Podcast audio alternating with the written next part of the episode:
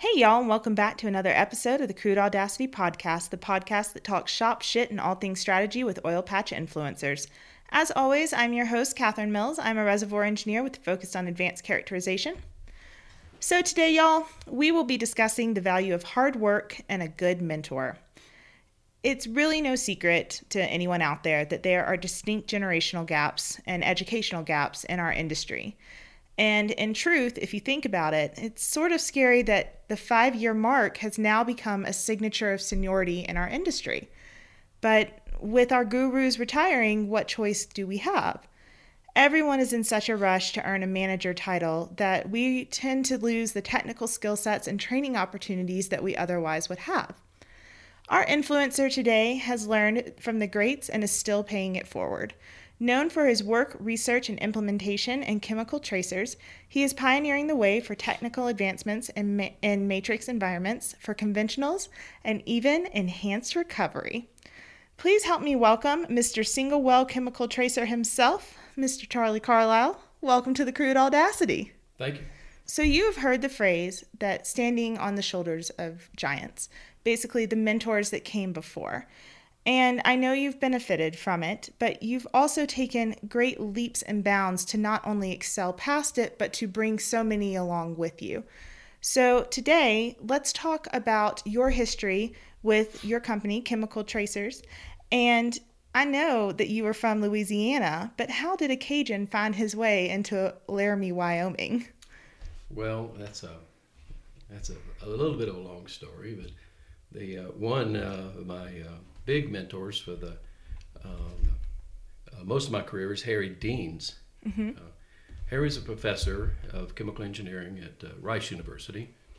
He, uh, he left Rice to join Exxon for a couple of years in the early 80s uh, and went on uh, to join the University of Houston in about 82, then decided to go to the Wyoming and to join the University of Wyoming um, right around 1990. Okay. And I literally followed him uh, to Wyoming. So how did y'all meet? Uh, we met at Exxon Production Research. Okay. Uh, where I did uh, training uh, for single well chemical tracer test.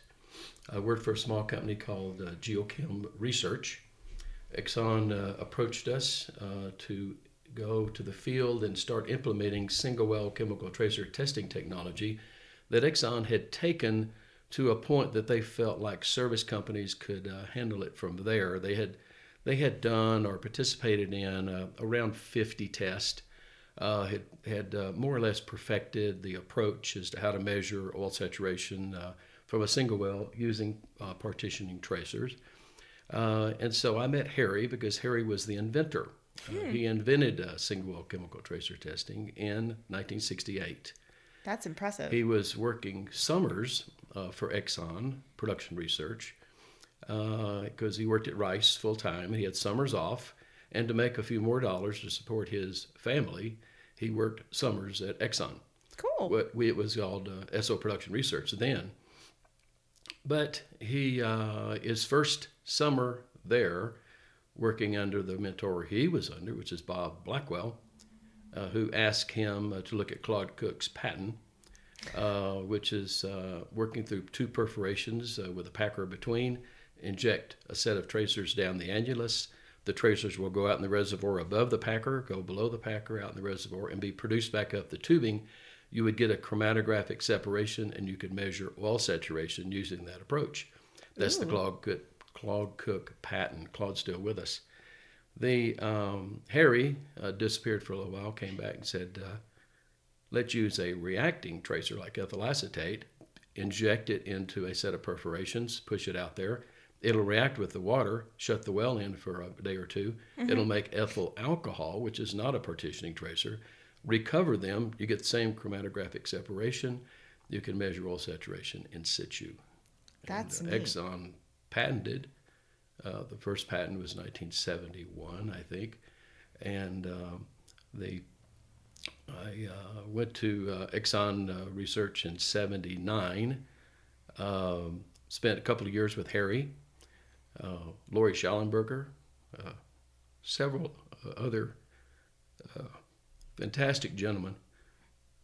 Worked with them. we wound up doing a lot of tests for Exxon research and Okay. Exxon fields, uh, like, um, oh, there's many of them, but we wound up in uh, uh, odd places like Saudi Arabia and, and all over the place. And Harry and I, across the next 35 years, uh, I'm not sure how many times we circled the globe, but That's amazing. there were a lot of trips. We got a lot of stamps in our passport because during that uh, course, uh, when I started working with Harry, there had been around 50 tests done. Now uh, there's been uh, something over 600, and uh, just by uh, living long enough, I suppose, and uh, having the right mentors, I was involved in uh, uh, most of those 600 tests. Uh, I'd say 95% or more. Uh, so the uh, uh, that was my start to get from uh, uh, Louisiana to Houston. I was in Houston for about uh, 17 years, and then uh, Wyoming, and I'm still in Wyoming, Yeah. uh, even though we snowbird back to Texas. He is leaving on Monday morning to snowbird back to Texas. So, yes, yes. but okay, so y'all came up here and you started Chemical Tracers, but that continued to take you all around the world. I know you've done some stuff in uh, the 48. So, can you kind of take us through some of those projects and how you really got going and really how you took it from just research to a global entity? That's a tall order. Oh, The- sorry. Well, the, uh, the the Chemical Tracers as a company started in 1987 okay. Uh, in Houston. Uh, we were working in uh, we had projects in Canada and the Middle East, uh, all over Texas, Oklahoma, California. We were working uh, quite quite a lot, just to measure residual oil saturation. That's the amount of oil that we're leaving in the ground after water flood is completely mature, which is in very rough uh, numbers about a third of the oil. Okay. We produce about a third. We leave two thirds in the ground. A third is residual, which water flood will not get, and the other third is bypassed oil. Uh, and uh, Randy Seright, another mentor, New Mexico Tech, uh, taught me that one. The uh, so I want to credit him with that. But uh, the the the the problem uh, that I ran into immediately as I started working with Harry at Exxon, doing tests, is we had to analyze these tracers, and it was very salty water, um, almost saturated. It sometimes was saturated, and we had to measure low concentrations of alcohols and esters, uh, being uh, using uh, gas chromatography. Um, working uh, with my mentor in graduate school, uh, Earl Baker, uh, he taught me a lot about uh, gas chromatography. Uh, Okay. Is also my first employer, which is Geochem Research or Geochem Laboratories, Geochem Research. Jeff Bayless uh, worked with me, taught me a lot about uh, gas chromatography. But I was in Houston, Texas. Um, so uh, Jerry Christensen, who who designed the uh, chromatograph that went to the moon and to Mars uh, to analyze, taught me my trade. So I was able in uh, '78 going into the tracer business. Uh, even though I was working with a very uh, high-powered research company, Exxon, uh, their chromatography wasn't so good. Uh, but using uh, uh, some of the skills that I had learned from mentors and and uh, Stan Stearns at Valco, who invented and builds the valves that are used today, uh, I just happened to show Harry how to do a better job with the analytical. He was he was stunned uh, that a, a kid out of school could do this, and uh, That's so cool because you had the opportunity not only to learn from him, but you you were starting to add to it as well. And that's Yes. one of the things I love so much about good mentors is they they give you the foundation, but they also give you the ability to spring forward. And you got to do that with him. That's amazing. Yes. So uh, I became uh, the uh, the analytical uh, side, and he would depend on me to get good um, field analytical results. In other words, uh, gas chromatographic uh, uh, analysis of a whole series of samples during a test, um, and make sure that it was uh, quantitatively correct, because that's we were depending on that to know how these tracers were separating in the reservoir, which would reflect the ratio of oil to water in the pore space. Yeah. Now the um, uh, and we got along uh, so well. Uh, he was the theoretical man, uh, and what we would do uh, about the first uncountable number of tests 20 30 40 uh, we had a numerical simulation model, a finite difference model uh, that we worked from that was uh, uh, born at Exxon, and Harry uh, would change the model for every test because we would run into a different effect, a different mm-hmm. different um, way the tracers came back. They didn't they didn't look like the last one. So he would he would come up with a theory and change the te- the the simulator in the field uh, while we were producing the test back. I mean, he was uh, he was very confident in my ability to analyze the tracers uh, in all kind of environments and keep the the chromatograph running in all kind of crazy conditions in the field, which is. Uh, I could tell you some tales on that, but we might get into that then. we, we we made a good team, uh, but he was determined that uh, I had to become the whole package, mm-hmm. knowing the the theory, knowing the, the how to interpret these results, how to uh, design the, the, the test, uh, how much we should inject, and, and that for all kinds of uh, uh clastics and carbonates uh, all over the world. Um, and uh, how to go to the field. That was more Lori Shallenberger taught me when we went to the field, you have to make friends with the field supervisor the yeah. first day or you're going nowhere. Exactly. and that was that was his skill and, uh, and, he taught me that. So to this day, uh, the first thing we do when we go to the field is we make friends with the people that are running the field. Yeah. We don't just show up and say, uh, "We are here. Uh, uh, please uh, bow down. We're technical gurus, and we're going to make some measurements. Please get out of our way." That's the opposite of what we do. We Excellent. do, and uh, we, we come and we take off our hats and say, Can we please sit down and visit for a while? We're going to explain what we're here for. Absolutely. And we include uh, the field people in our uh, strategy and planning and ask them if it makes sense to them and do, should we change anything. And, we, and they come into the circle um, and support us. And uh, then magically, when things go very wrong in the field, I pick up the phone and there they are because mm-hmm. they're a part of our team. Exactly. And that's a, a secret that I learned uh, very early on, and it's been a big part of uh, our success at Chemical Tracers. Well, it sounds like your mentors not only taught you how to open the conversation, but how to really find your team and work forward with your team. So, on that note, for someone like me who is learning the enhanced recovery side of the business, the tracers that I am used to, we use to monitor the size of big fracs. And I know that these are partitioning tracers that we use to look at residual saturations. Mm-hmm. So, can you give us a fundamental lesson on the difference of tracers in the market? What exactly is a chemical tracer and um, its application for us? Just, you know, high level, it, this is what you need to know. Yes, uh, be glad to. Thank you. The um, in the early days, and my early days were in the 70s um, and the 80s, and we used uh, radioactive tracers, uh, common, uh, tritiated water, it was just another day. Um, the uh, uh, radioactive tracers uh, became less and less popular as we went through the 80s. People were very concerned about the health um, problems associated with that.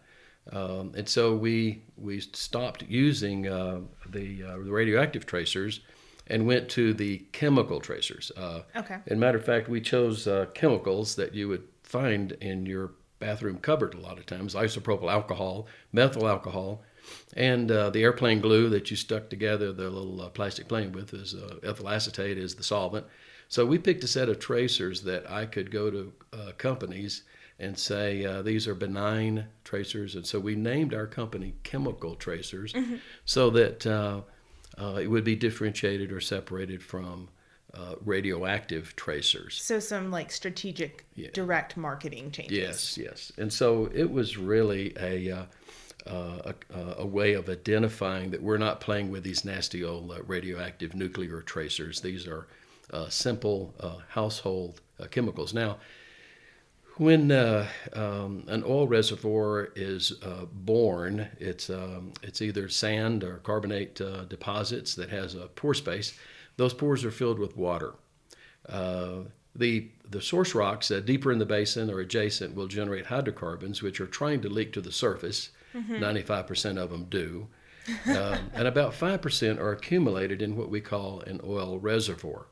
Uh, it starts, the as the oil percolates in, it pushes the water basically down, um, but it can't push all the water out because of capillary pressure. Yes. And you wind up with a, a fairly high uh, fraction of the porosity filled with oil, let's say 80%, just for an example, but 20% will still be wet with water. So the, so the uh, the ratio of oil to water might be 80-20 in a, a, brand new field that you just discovered. Now that that will range a little bit, uh, but that's a good starting spot. As we drill into the field, uh, discover this 80% uh, oil uh, sharing 20% of the uh, pore space with water, the we get straight oil. The and as we produce the the well or wells and they exploit the field, that oil leaves, but water comes in and replaces the void. Sometimes we have to inject that water because it's a, it may be a closed system, and what we call water flood. But the, as the as the water replaces the oil, we get a reverse effect in that uh, the oil will go to a certain uh, saturation or a certain fraction shared mm-hmm. and then stop flowing. It's what we call residual oil. We call right. it the end point of the relative permeability curve to get to get into a little deeper water now, that's what we are in the business of measuring. When the oil will no longer move, it can still occupy from 10 to up to 45% of the pore space, which is gets back to what I said earlier, where about a third of the oil is still going to be in the ground, left behind by water flood and all of our efforts um, in the form of re- what we call residual oil. It's not a residue, uh, but it is sitting still. And uh, what Harry uh, saw back in 1968 was that when you have uh, an, an, oily material uh, sitting still and you have water flowing by it in a, in a system of pores, you have a perfect system for liquid chromatography. Hmm. When you pass the, and you, when you add to that water that's flowing, uh, say an alcohol like ethyl alcohol, grain alcohol, um, just a few ppm, it will just travel with the water and ignore the oil. However, okay. uh, a partition, that's a non partitioning tracer. A partitioning tracer, like ethyl acetate, will spend time in the oil and the water simultaneously. Okay. We call it a distribution. Uh, since the oil is sitting still and the ethyl acetate, uh, which is moving in the water, it's very soluble in water, um, it's moving through the pore space. But since it's spending time in the stationary oil, and the moving water, there's a separation that occurs between the alcohol non partitioning tracer and the ethyl acetate partitioning tracer, and you get a separation we call chromatography between these two chemicals. They're injected in little small slugs, not continuously, so there's little slugs that will separate as they make a trip uh, through the reservoir. Now, the, the way we stage this trip is we go to a single well Mm-hmm. We inject uh, uh, a volume of water, let's say 500 barrels, um, and the first 20% of that fluid will have the ethyl acetate. Then we'll push that ethyl acetate uh, out away from the well about 15 radial feet. It'll look like a donut, the height of the perforated zone, and we just shut the well in. That's about a one day operation. Okay. Shut the well in for a few days, depending on reservoir temperature, and ethyl acetate likes to react with water and it forms ethyl alcohol. We don't inject the ethyl alcohol, just the ethyl acetate. Okay. We let the reaction go of two or three, four days uh, to get enough of this ethyl alcohol where we can detect it on our analytical gear, which is a gas chromatograph on the surface, small lab. When we bring the well, when we produce these tracers back from the same well that we injected the, uh, the tracer into, uh, 80 to 90 percent of the ethyl acetate is still there, but 10 to 20% has converted to ethyl alcohol, the non partitioning tracer. They're superimposed on this donut. As the water flows back to the well, we're producing the well. It makes 100% water because it is at residual oil saturation. Okay. And we start looking for these tracers, catching samples every 10, 15 minutes and analyzing them right at the well site. And the the ethyl alcohol will arrive first because it just traveled with the water, ignoring the oil. However, the ethyl acetate had to spend up to four times as much time in the stationary oil as it did in the moving water. And it will separate and arrive after the ethyl alcohol. The separation is the ratio of oil to water in the pore space. Okay. Now, if there's no oil, let's say it's just 100% water Yeah. in the sand, then there's no separation that occurs between the ester, the partitioning tracer, and the alcohol, the non partitioning tracer. That's a good way to test when you're doing exploratory stuff. Yes, and we've done that many times. Uh, we've we've uh, we've tested to make sure that it will read zero, and we've tested to make sure it will repeat Yeah. uh, many times over in the same uh, same well. Do the same test over and over. Will it give you the same answer? And it does. That's The awesome. very very robust test, uh, very simple test. It's just difficult to explain to your mother what you do for a living. I know that feeling. I hope my mom doesn't hear that. Yeah, yeah. well, okay. So that's from the conventional side. Do you have any or foresee any unconventional uses for this type of technology? And does timing matter? Because I know you were saying earlier you either test early or you test very, very late. And residual is usually, if you're testing for residual, it's usually late. Yes. What um, what companies like to do when they discover a well is they like to know early on what residual are we going to encounter. So what we do is we go to a brand new well producing 100% oil, um, and we inject water Okay. for about a week, um, and we try to water out. It's uh, uh, is the kind of a jargon term. Um, a local region around the well, about 20, 30 radial feet. And Okay. then we carry out the very test that I just described called a single well chemical tracer test. And we measure the residual oil saturation. And that will tell them uh, a lot about the recovery factor. How, how much are we going to leave in the ground as residual? They, uh, and they want to know that early on. That's part of the economics of developing the field and Yes. exploiting the field. So uh, that's uh, that's one early application. The other early application is we can do the same test injecting oil. Uh, the the oil will carry the ester out there. Uh, it will park it. There are there's always a water saturation. We call it connate water Okay. uh, even though the well produces 100% oil. And uh, shutting the, after injecting for a day of oil, carrying the, the ethyl acetate out there, will uh, shut the well in a few days, and it will convert to, to the alcohol because it's reacting with connate water. But this time the ester arrives first. The, the, the partitioning tracer arrives first because the oil is the flowing component and the water is stationary. The alcohol is delayed because it has to spend time in the water and be recovered by the oil. It is slightly soluble in the oil. So we can measure quantitatively the connate water saturation, how much water is actually there. That helps to calibrate uh, resistivity logs um, uh, very early in the life of the field. And so we've done that quite a lot, especially in the offshore, Yeah. uh, where they discover these fields and they really don't understand them, uh, what's there.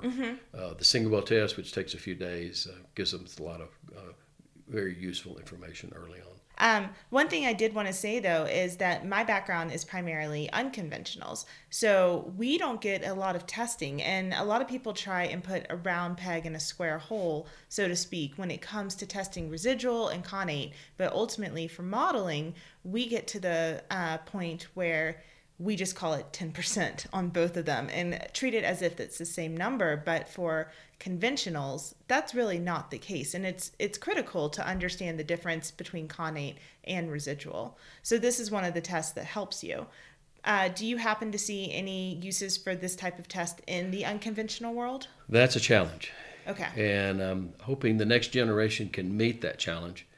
Uh, we um, we just don't have a well-defined um, reservoir uh, in the unconventional when we're when we're going back into the source rocks uh, to get the oil that never left the source rocks to start with, and and uh, going into very very tight uh, uh, rock that's not going to allow oil to flow until you break it and, and artificially prop it up. yeah The um, that's a that's so far from our experience base that we're baffled.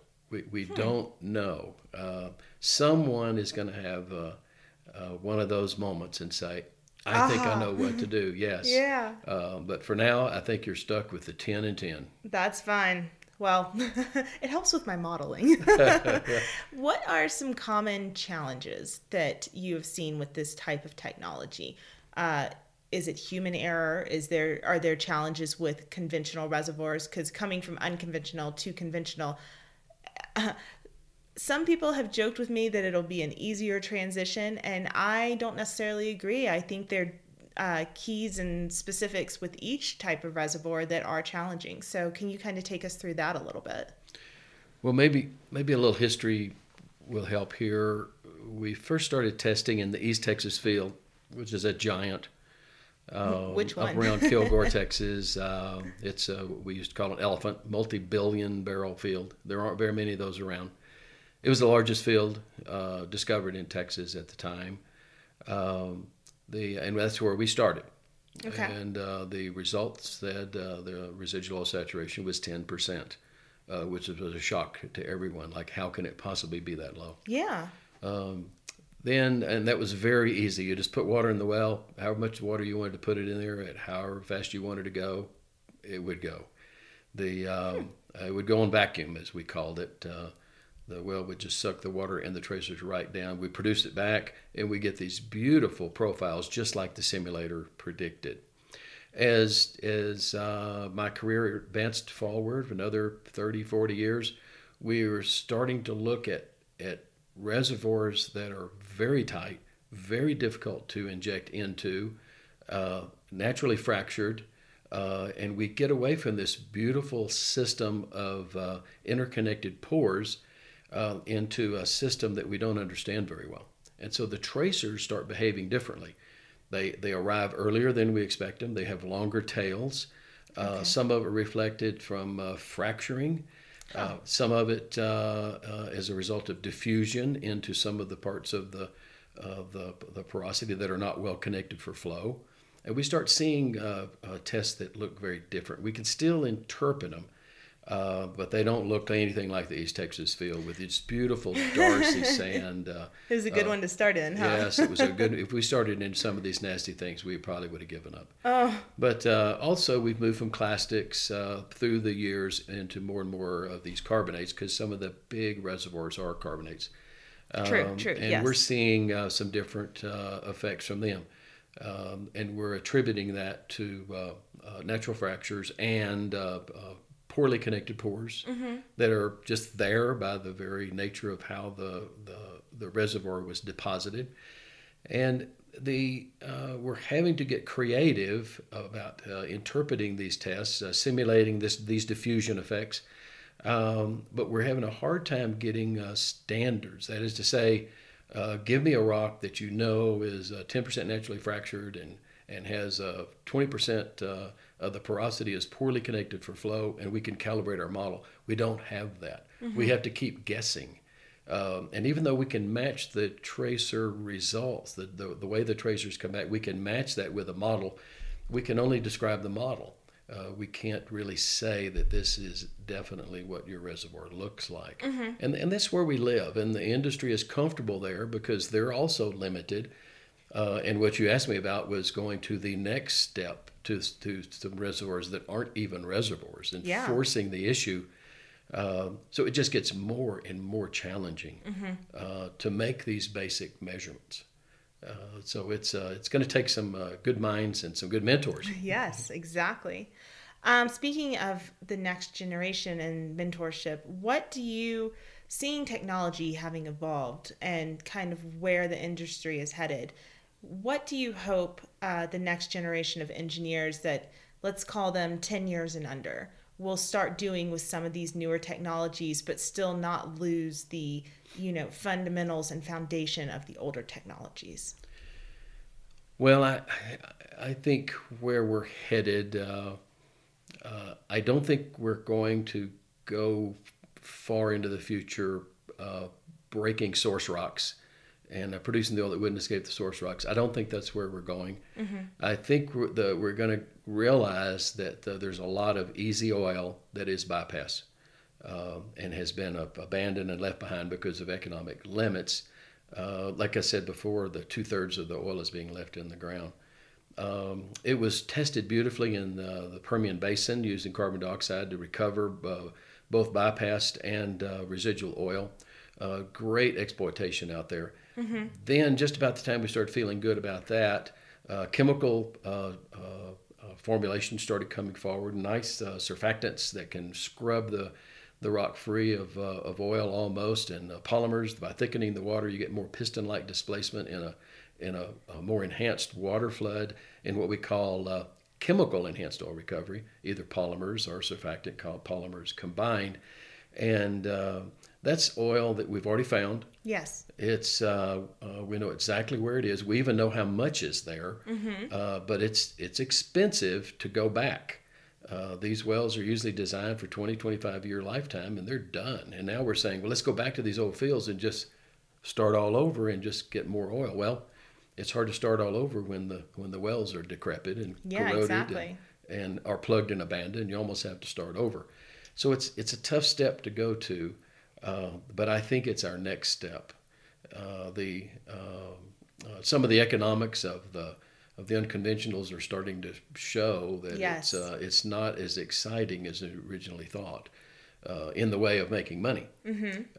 But the uh, I, I, just as a side note, I find it personally fascinating that there's a little bit of a shift of wealth from the oil companies to the service companies because the service companies always make money doing the fracks, and they they every time they're going to make a profit, whereas the oil companies are not guaranteed. That is the most expensive part. yes, and they are struggling. They are struggling with uh, really making this a commercial, uh, viable commercial venture.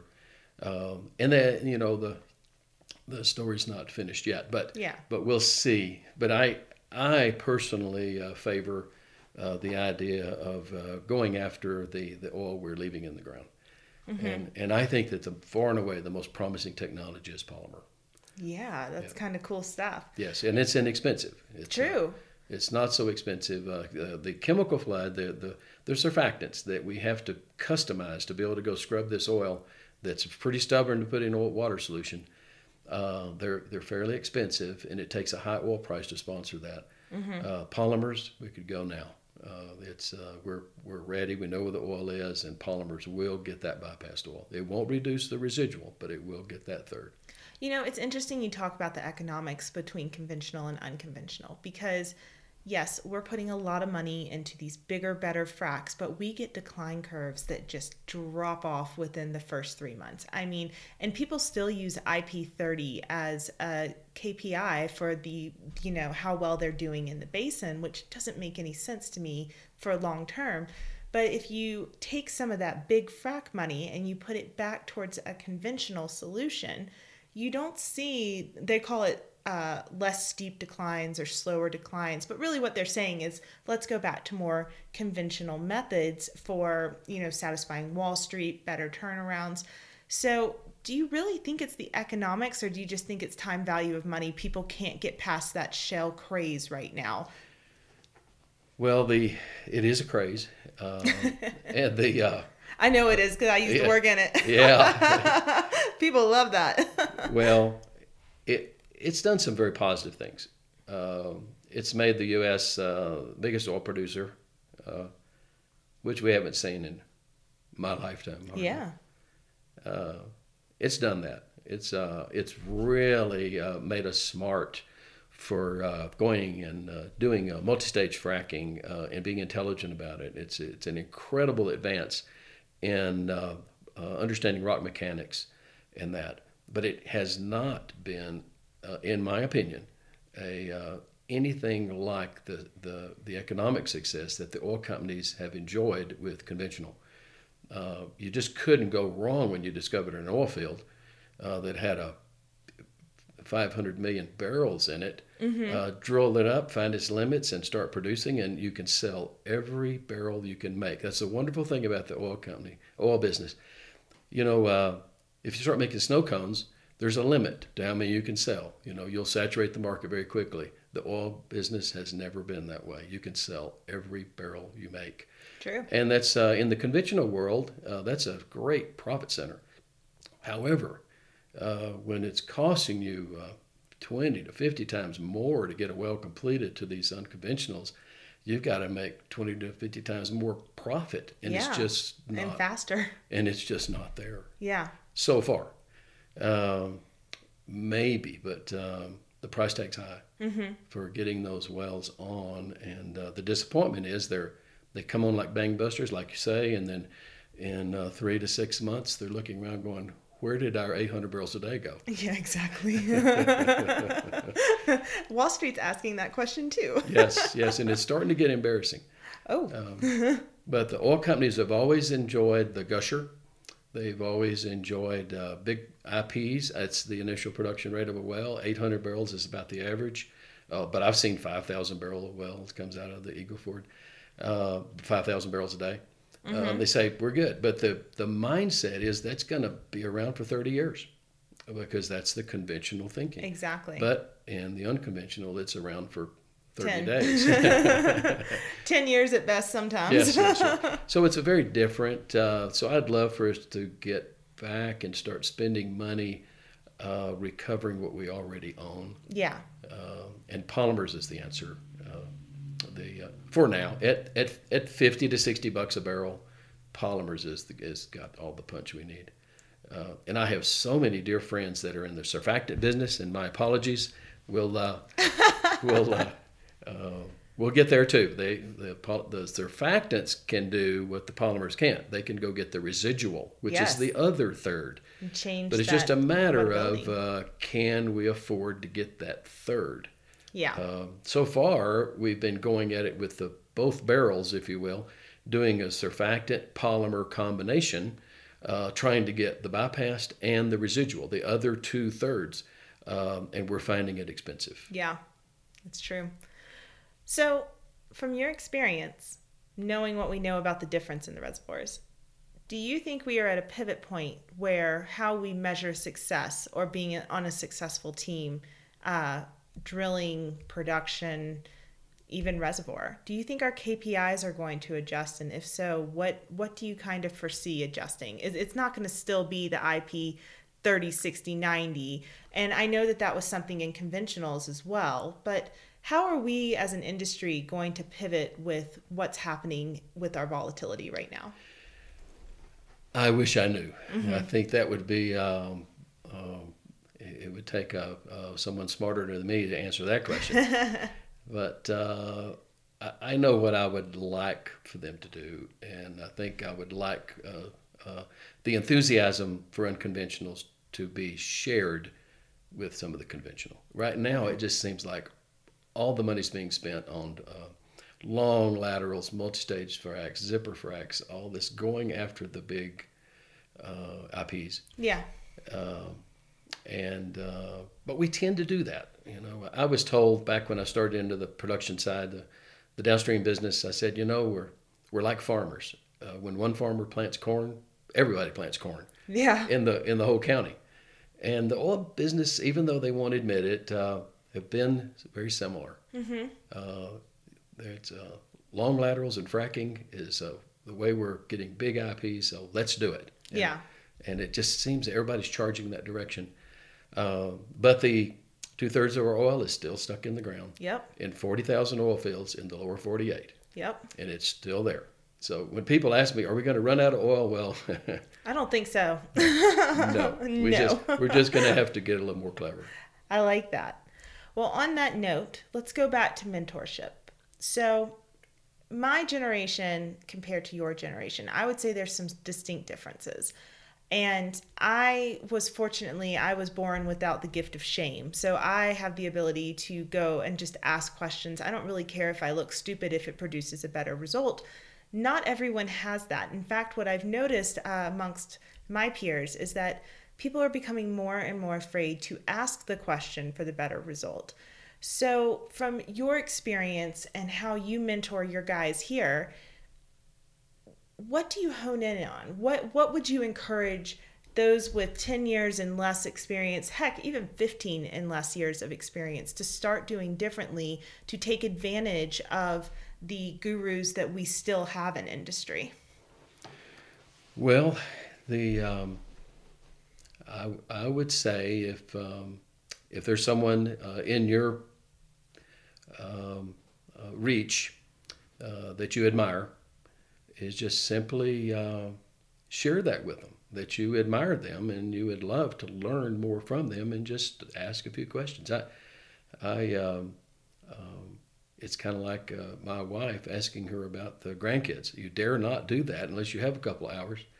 The, uh, generally, the, the the the generation with the experience is anxious to share, um, and, but they they're shy too. They're shy too. Yes, we, we are shy. but I, I, would just say, just uh, get in the habit of asking, and don't be afraid of a dumb question. One one uh, one starting point we have here in our company is we just say there's no such thing as a stupid question.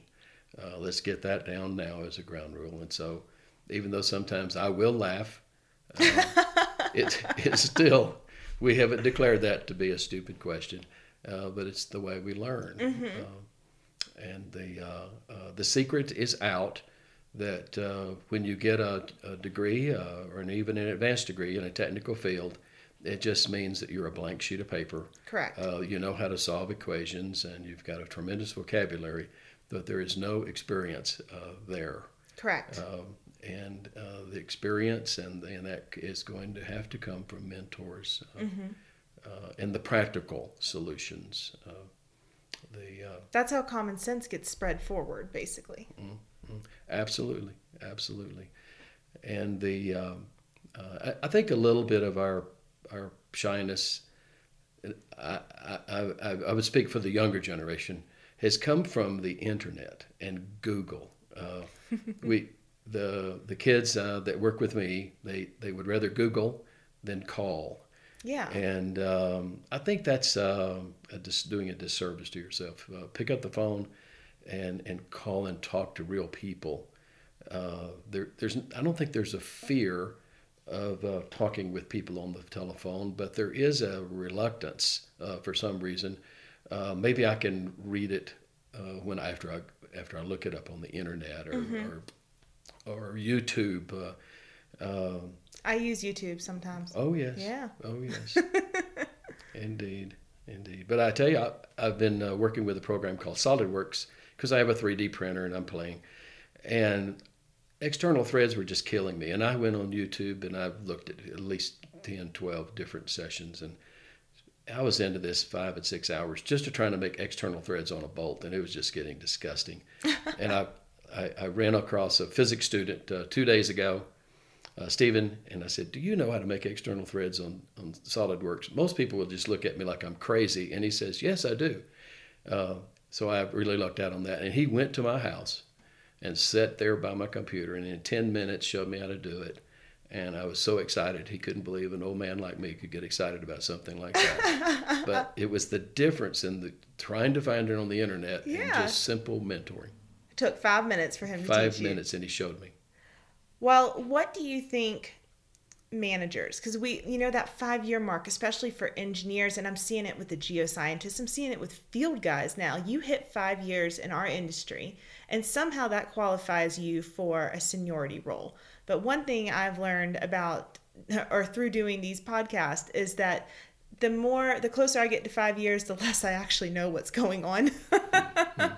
and i would hope that the ones rising into those more managerial type positions and more leadership roles as they gain their tenure in this industry would almost realize that as well. So, from your experience, what do young managers need to be aware of? Do you have any sort of life lessons that you could uh, encourage them to heed from your experiences that would make them better managers, better leaders for the next generation?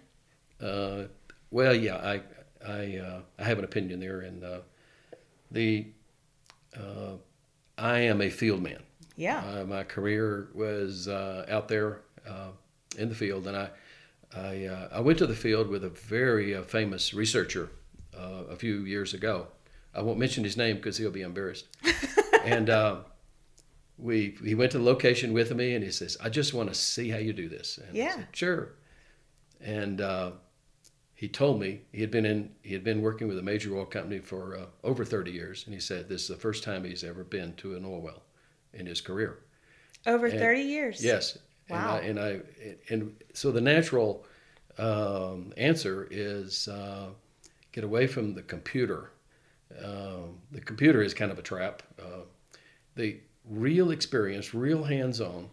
And um, I would love to see our engineers go and spend a day with the pumper Yeah. and just find out what is really What does it happening. mean? yes. How does this oil really get to the tank and then what happens? exactly. And um, I find that our, our young uh, uh, engineers are not exposed to that so much. Um, and uh, I, I would really encourage managers to get a time where they too can go to the field because sometimes the managers haven't been to the field much. Correct. And um, but the, but I, I think one answer your question is is broad, but uh, one help is to get to the field because you understand the kind of problems that need to be solved when you're in the field. Um, and they may be simple problems, and maybe your naivety, the first time you've ever seen a, a, a wing valve, you might come up with a solution that's fantastic, whereas folks that are working with it every day may not see it. Uh, but I would encourage, uh, especially engineers, uh, to go to where the action is. And in the oil business, that's at the oil well site, the drilling rig, the Yeah. workover rig, and you will get dirty. That's a good thing. And you will hear some uh, pretty scary stories, but Do you have some pretty scary stories? I have a lot of scary stories, but they're they're uh, they're probably not going to fit today's conversation. But the uh, but the, the simple idea is to learn your trade, and and I think our trade is um, I don't think it's in front of a glass screen. I agree. It's a hands on industry. Heck yeah. Well, from your experience, the service side of everything, being out in the field, we are in quite a volatile environment and we are seeing a few companies tout all these profits, but then we'll hear, and I, I understand that it's a few, we are seeing a lot of struggles happening. But then we'll hear that service companies are operating on margin, like razor blade margin thin type uh, budgets just to make profit. What what do you see happening to the service side of our industry in the next five years, especially with these all these pivot points tend to pop up?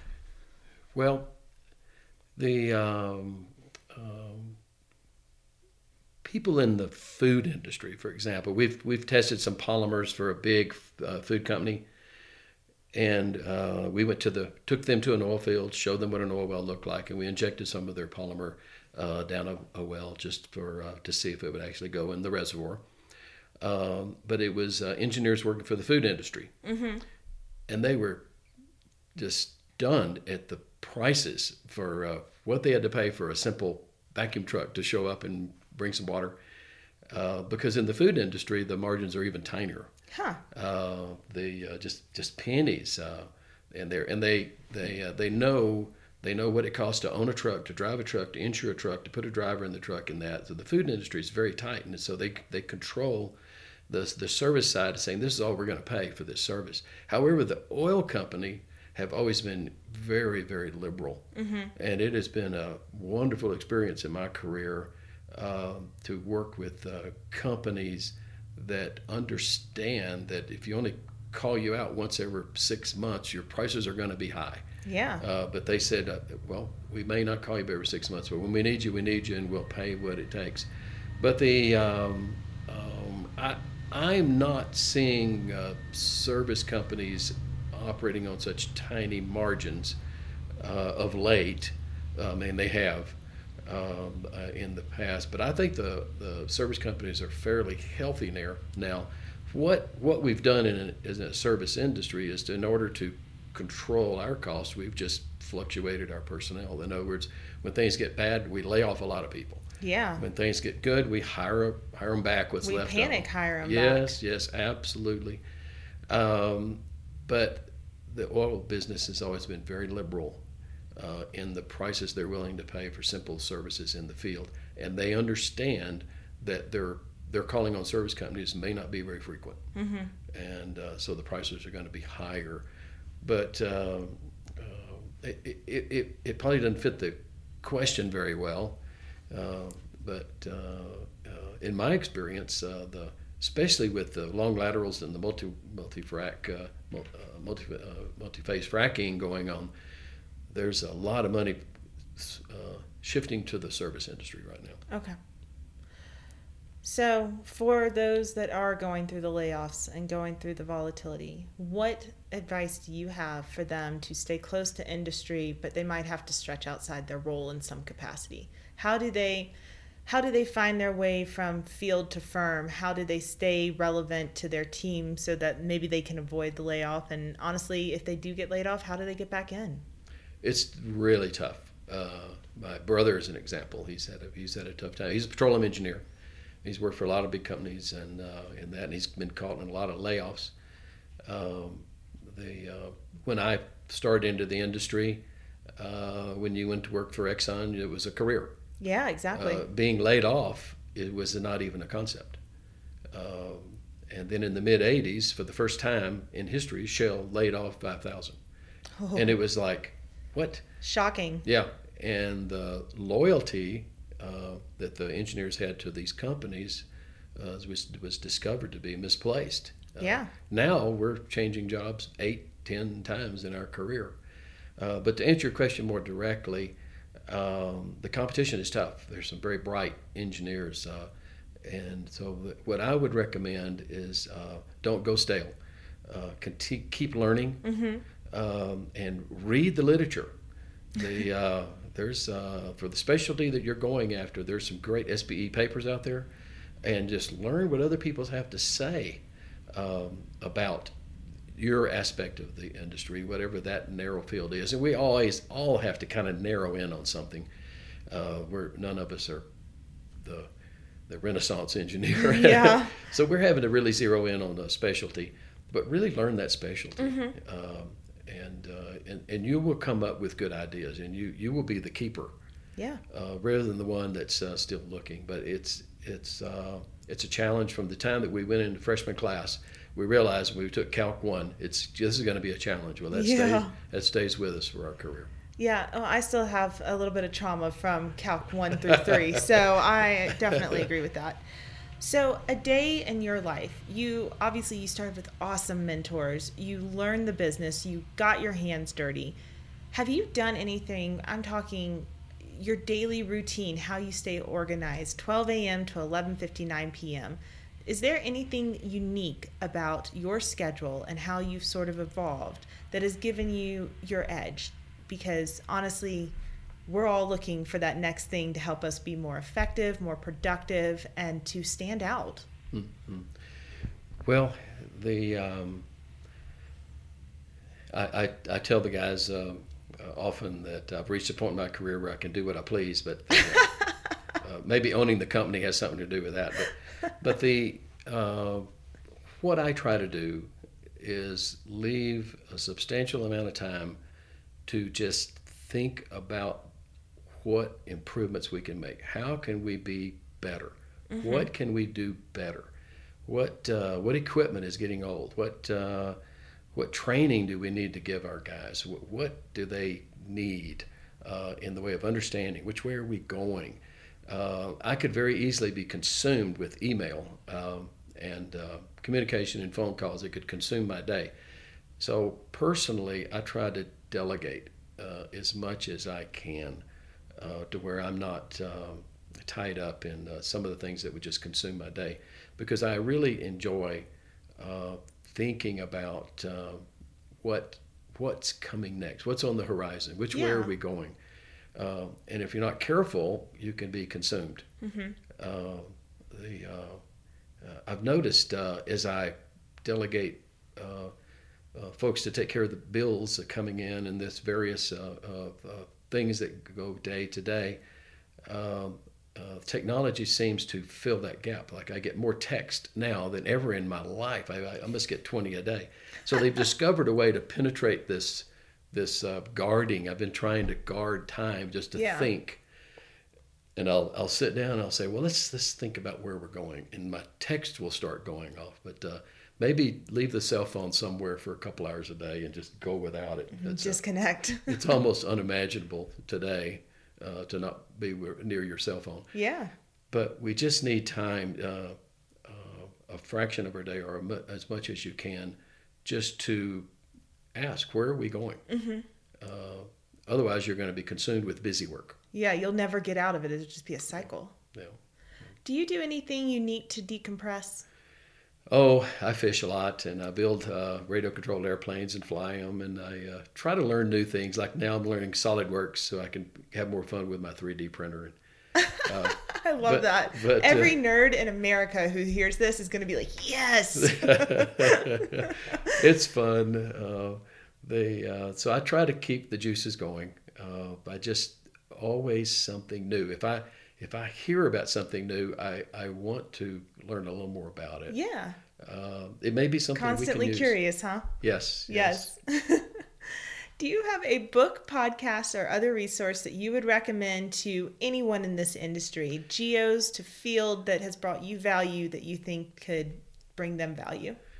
Um, the not any one particular book in that, uh, but um, I personally like to try to keep up with what's being journaled. That's what is what is going into our literature because there's some really uh, good investigators out there that are improving uh, thinking about uh, different problems in the field. Mm-hmm. So what I'm saying is read the Journal of Petroleum Engineering.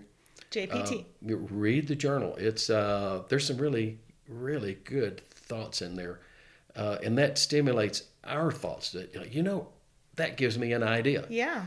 Whereas uh, if we don't read these things, and they are they're hard read. They're they're not the book Forrest Gump, which is fun, but they're uh, uh, sometimes they can be a tough read, but they, they all have value.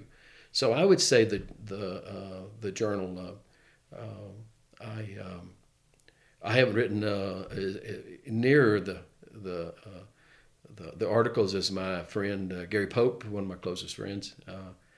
Uh, but I, have written a few, but I read his stuff. Yeah. Because uh, I know he's working on the same thing that I'm trying to go to the field with.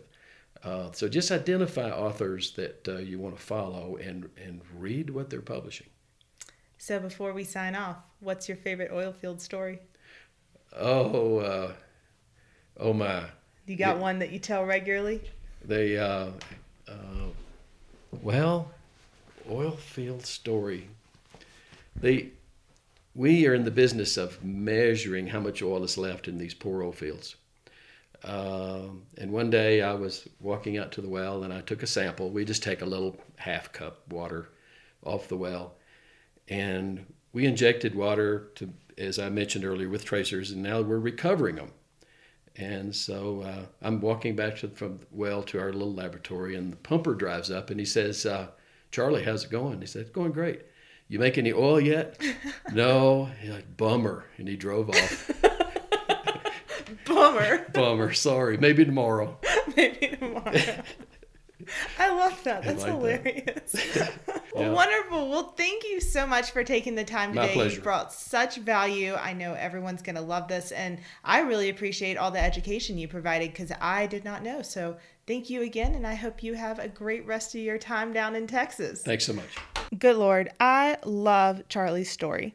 He is the living example of the value of a good mentor. He has an amazing vantage point. He pays it forward every day. Don't be afraid to ask questions. Don't be afraid to get your hands dirty. And also, humility is the best approach to any problem. I love what Charlie has done for our industry, and I cannot thank him enough for sharing his insights. Anyway, if you have any thoughts or questions, shoot them to me via Facebook, Instagram, LinkedIn, or the website at www.thecrudeaudacity.com. Hold on, one more thing before you go. If today's episode brought you any sort of value, go online, rate, review, subscribe. Also, if you have any topics or influencers you would like us to feature, you can get in touch with us via Facebook, LinkedIn, Instagram, or the website at www.thecrudeaudacity.com. Thanks so much for your engagement, and until next week, give them hell.